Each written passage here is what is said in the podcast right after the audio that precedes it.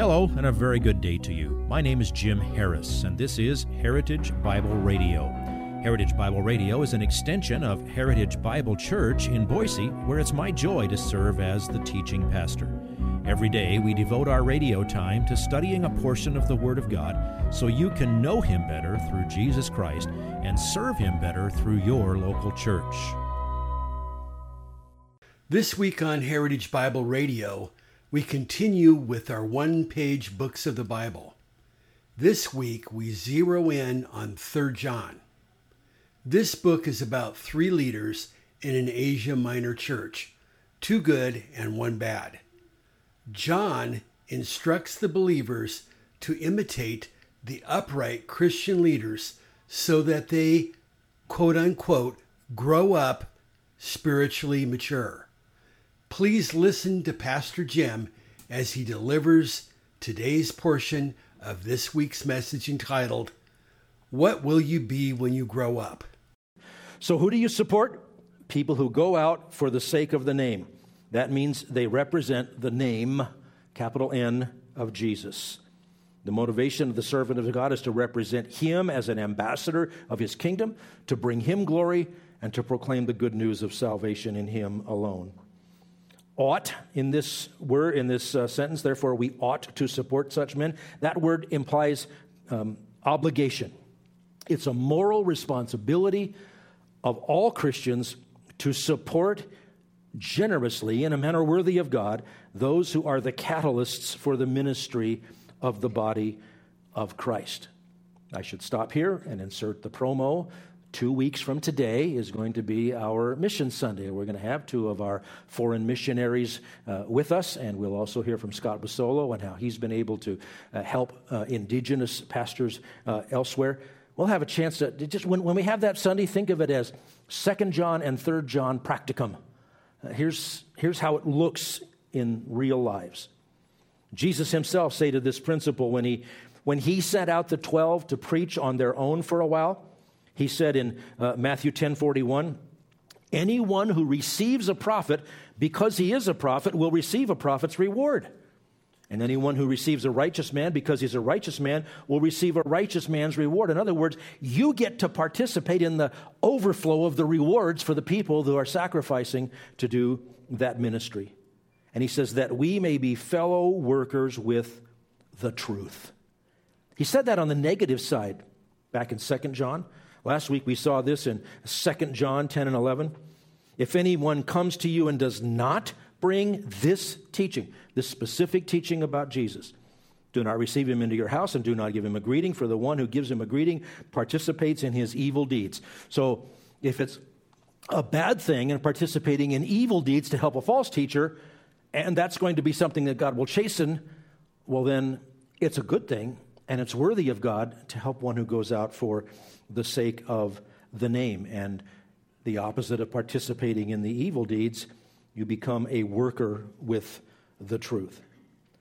Now, we probably ought to put a caution in here.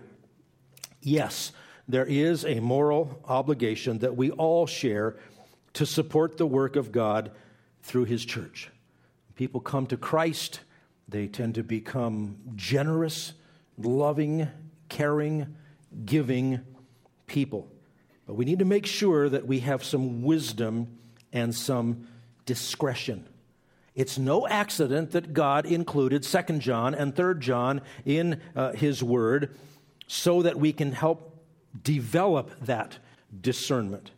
We cannot support those who teach wrong doctrine about Jesus Christ.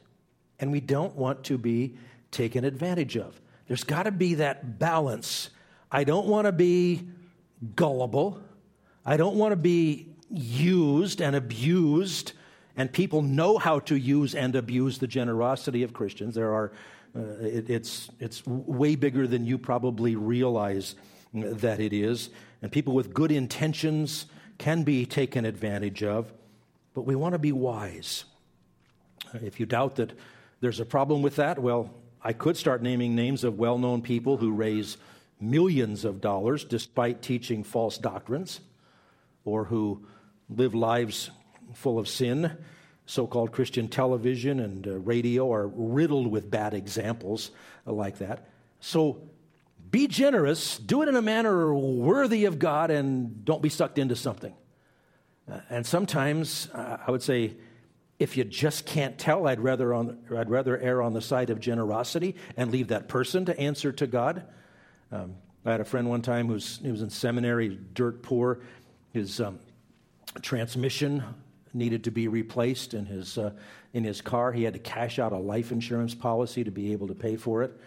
And um, the guy gave him, a, it was in a, of course, he was away from home. Of course, it was in a, a rather unpleasant part of town. And the guy gave him a quote. And then uh, he called him back in five days and said, okay, your car is going to be ready tomorrow. Oh, and, and he added a bunch onto the quote. And um, my friend went back to him, and uh, I wish I had this kind of holy boldness, but I haven't lost a transmission, so I don't know if I would.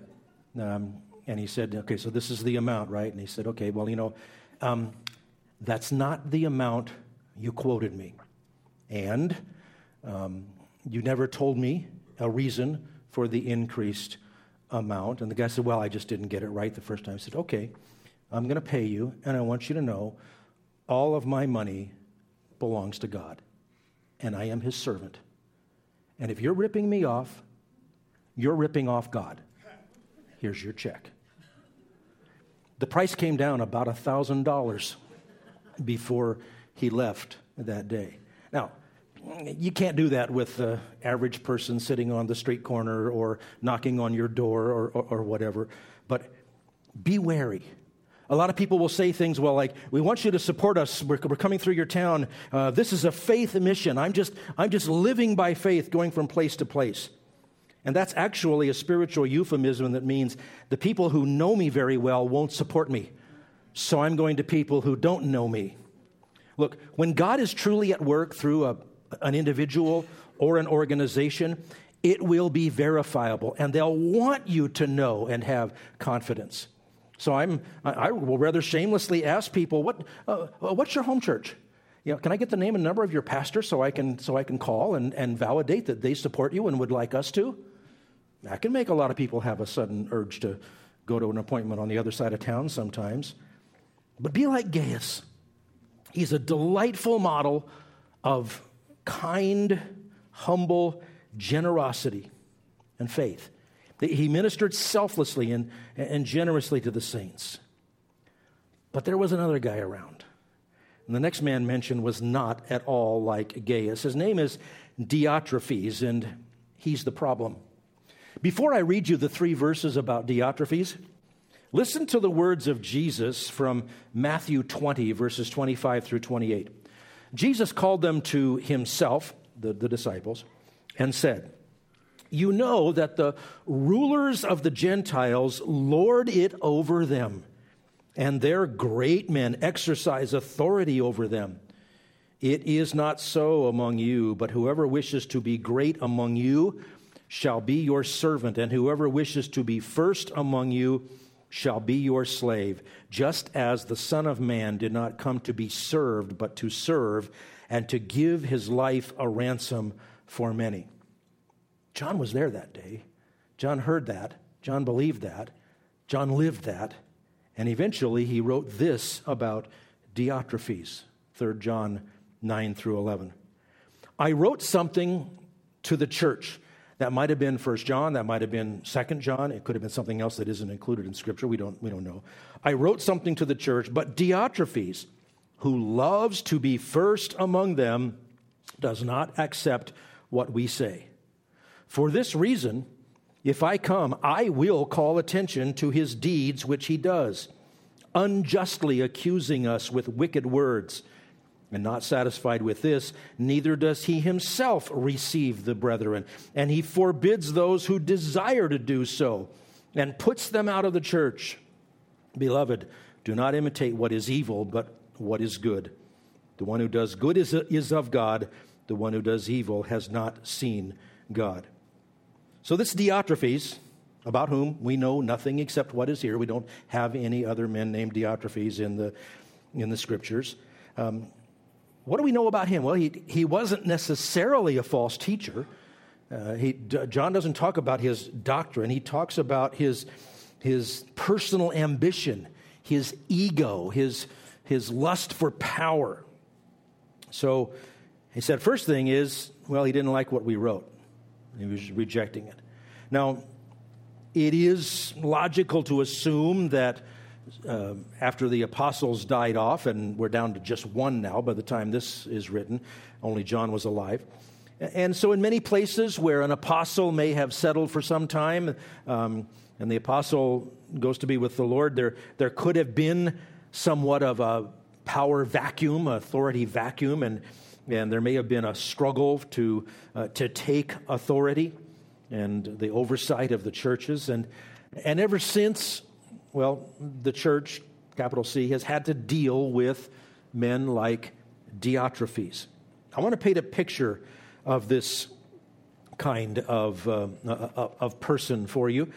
Consider this like the police sketch. It's a, it's a composite drawing from several perspectives. What, what John says here are the things we know from the scripture and, um, and frankly, 50 years of ministry experience. You can describe a person like this. Let me, let, let me see if I can paint the picture for you. Number one, he is in leadership.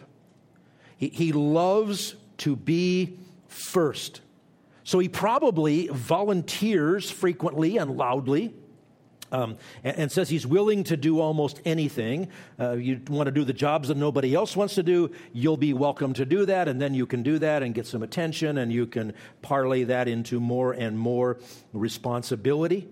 And people like that, usually in one way or another, subtly or otherwise, let it be known that they want to be in leadership. Well, sure, I'll take that over. Yeah, I'll, I'll do that for you. You relax, take a month off. I'll, I'll cover that for, for now. If you would like this message on compact disc, let me know and we'll send it to you. You'll receive the entire message, not just the portion on today's program. You can order by phone at 353 4036 or by writing to us at 7071 West Emerald, Boise, Idaho 83704, or on the internet at hbc boise.org. Heritage Bible Radio needs your prayers and your financial support.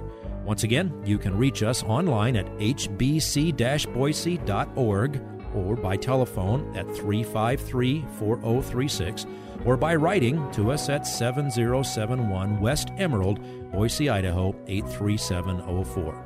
And if you need a church home here in the Treasure Valley, I hope you'll visit us any Sunday at 7071 West Emerald. For Heritage Bible Radio, I'm Jim Harris. See you next time. Bye bye.